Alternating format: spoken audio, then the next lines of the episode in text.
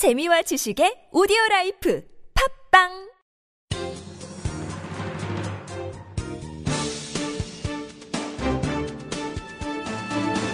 일간사설 5월 27일 수요일 조선일보 사설 정청래 막말에 어정쩡한 징계.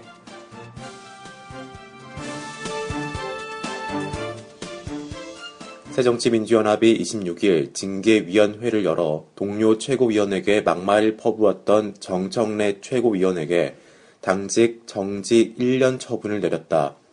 최고위원이나 다른 당직을 맡지 못하게 됐을 뿐 내년 총선 출마는 가능하게 됐다.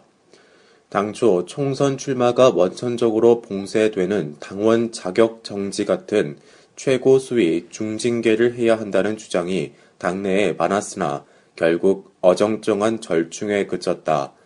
정 최고위원은 지난 6일 최고위원회의에서 4.29 재보선 패배에 대한 책임을 지고 물러날 수도 있다고 했던 주승용 최고위원에게 사퇴할 것처럼 공갈치는 것이 더 문제라고 말해 큰 분란을 일으켰다. 주 최고위원은 이 일로 실제 사퇴했고 정 최고위원은 징계위에 회부됐다. 그는 주 최고위원에게 사과한 직후 지지자들의 격려가 많다는 글을 트위터에 올리기도 했다. 지금 야당은 국회의원이라는 사람이 막말을 아무렇지도 않게 내뱉는 상황이다. 탈북자를 향해 배신자라고 윽박지른 의원, 대통령을 태어나선 안 될 존재라는 뜻의 일본말 귀태에 비유한 의원까지 있었다. 당 내부에서도 친노, 비노로 나뉘어 적의에 가득 찬 말을 주고받아왔다. 정 최고위원이 왜 나만 징계하느냐며 억울해한다고 해도 별로 이상할 게 없는 게 현재 야당의 풍토다. 이렇게 된 것은 문제가 일어날 때마다 단호한 조치를 통해 이런 거친 행태를 끊으려 하지 않고 시간이 지나 국민들 머릿속에서 잊히기를 기다리다가 오히려 당사자를 감싸는 모습을 보여왔기 때문이다. 심지어는 그런 사람들일수록 일부에서 제대로 된 야당을 하는 사람으로 떠받들어지기까지 한다. 막말이 더 센 막말을 낳는 악순환이 되풀이되고 이것이 결국 우리 정치 전체의 수준을 떨어뜨리고 있는 것도 야당의 이런 우유부단함 때문이라고 말할 수 있다. 새정치연합은 4.29 재보선 패배 후 한 달이 다 되도록 분란을 거듭해왔다. 며칠 전 노무현 전 대통령 추모식장에선 친노가 비노를 향해 물세례와 욕설을 퍼부었다. 야당은 앞으로 사람, 정책, 노선 모두 바꿔 나가야 하지만 이런 모질고 거친 행태를 어떻게 바꾸느냐도 그 못지않게 중요하다는 사실을 알아야 한다.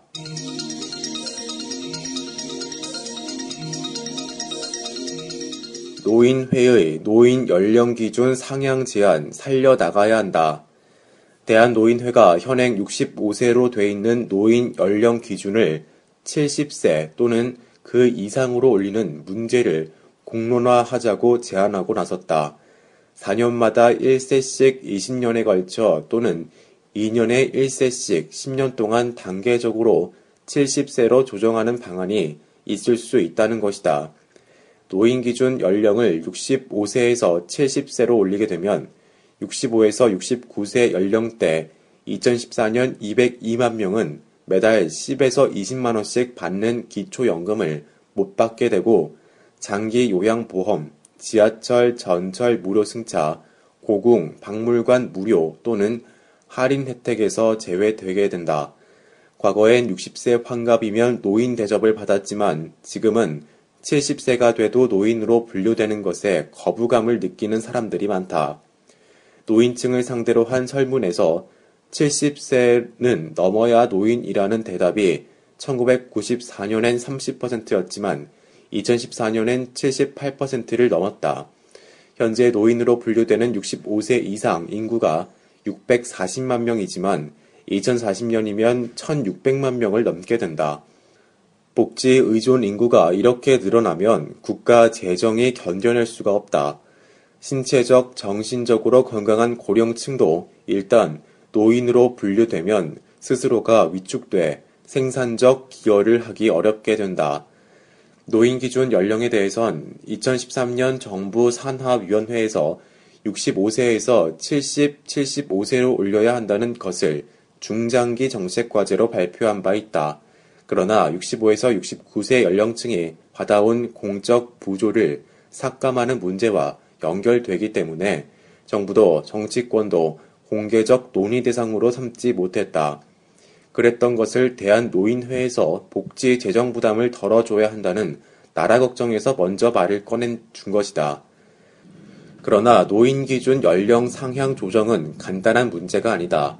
2010년 10월 사르코지 정부가 은퇴 정년을 60에서 62세로 연금 수령 개시 연령은 65세에서 67세로 올리려 했을 때 프랑스 전역에서 200만 명이 들고 일어나 한 달 넘게 시위를 벌였다. 노인 연령을 단계적으로 올리는 것은 기존 고령층보다 고령층 진입을 앞둔 700만 명 베이비붐 세대 등의 큰 양보가 필요한 사안이다. 공무원 연금 개혁과 노동시장 구조 개선이 지지부진한 것에서 보듯 수백만 명의 이해가 걸린 노인 기준 연령 조정도 순조로울 수 있을지 장담하기 어렵다. 노인 기준 연령을 70세로 올린다면 내년부터 정년이 60세로 연장된다 해도 은퇴는 했으되 노후 복지는 못 받는 기간이 10년으로 늘어난다. OECD 1위라는 노인 빈곤 문제가 더 악화될 소지가 있다. 60대 연령층이 그 10년 동안 생산적 활동에 종사해 사회에 기여하면서 이모작 인생을 꾸려갈 수 있도록 분위기와 제도를 만들어주지 않으면 안 된다. 노인 기준 연령을 올리는 문제는 국가 재정의 건전화 관점에서만 접근할 사안은 아니다. 정부와 정치권이 경제적 파장, 사회적 수용 능력, 활동적 노후를 바라는 중장년층의 욕구 등에 대한 깊은 숙고를 거쳐 생산적 논의로 발전시켜 가야 한다.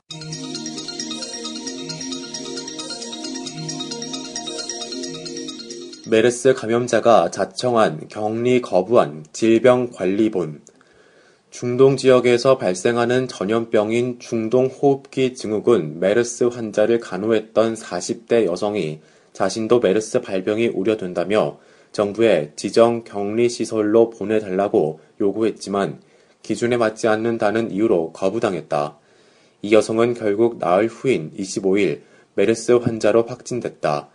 이 여성은 중동 지역에서 귀국했다가 고열 증세로 입원한 A씨와 한 병실에 있던 아버지를 4시간 동안 간호했다. 그 나흘 뒤인 지난 20일 A씨가 국내 첫 메르스 환자로 확진돼 국가 지정 격리 병원으로 이송됐고 이 여성의 아버지도 다음 날인 21일 메르스 확진 판정을 받았다. 그러자 이 여성은 당일 질병관리본부의 메르스 검사와 격리 입원을 요구했다. 하지만 질병관리본부는 38도 이상의 고열 또는 급성 호흡기 증세가 없어 검사 및 격리 대상자가 아니라며 거부했다. 38도 이상의 고열 증상이 없으면 유전자 검사를 해도 감염 여부를 확인할 수 없다는 것이다. 메르스는 치사율이 41%에 달한다. 정확한 감염 원인도 밝혀지지 않았고 치료약도 없다. 전염병에는 초기 대응이 중요하다. 일단 퍼지고 나면 속수무책이 돼버릴 수 있다. 처음 환자가 생겼을 때 감염이 의심되는 사람은 철저히 격리시켜야 한다. 그러나 전염병 억제의 최일선 대책 부서인 질병관리본부는 이 여성을 포함해 메르스 환자를 치료 간호했던 의료진과 가족 등 64명을 자택 격리 대상자로 분류해 관할 보건소의 관찰을 받도록 하는 데 그쳤다. 질병관리본부는 이번 일이 문제가 되자 26일 뒤늦게 환자를 접촉한 사람이 원하면 격리시설을 이용할 수 있도록 했다. 만일 이 여성이 감염되지 않은 것 같다는 질병관리본부의 설명에 안도해 나흘 동안 집 밖으로 돌아다니면서 병균을 퍼뜨렸다면 무슨 일이 벌어졌을지 알 수 없다. 이런 안일한 질병관리본부를 믿고 있어도 되는 건지 황당하기 짝이 없다.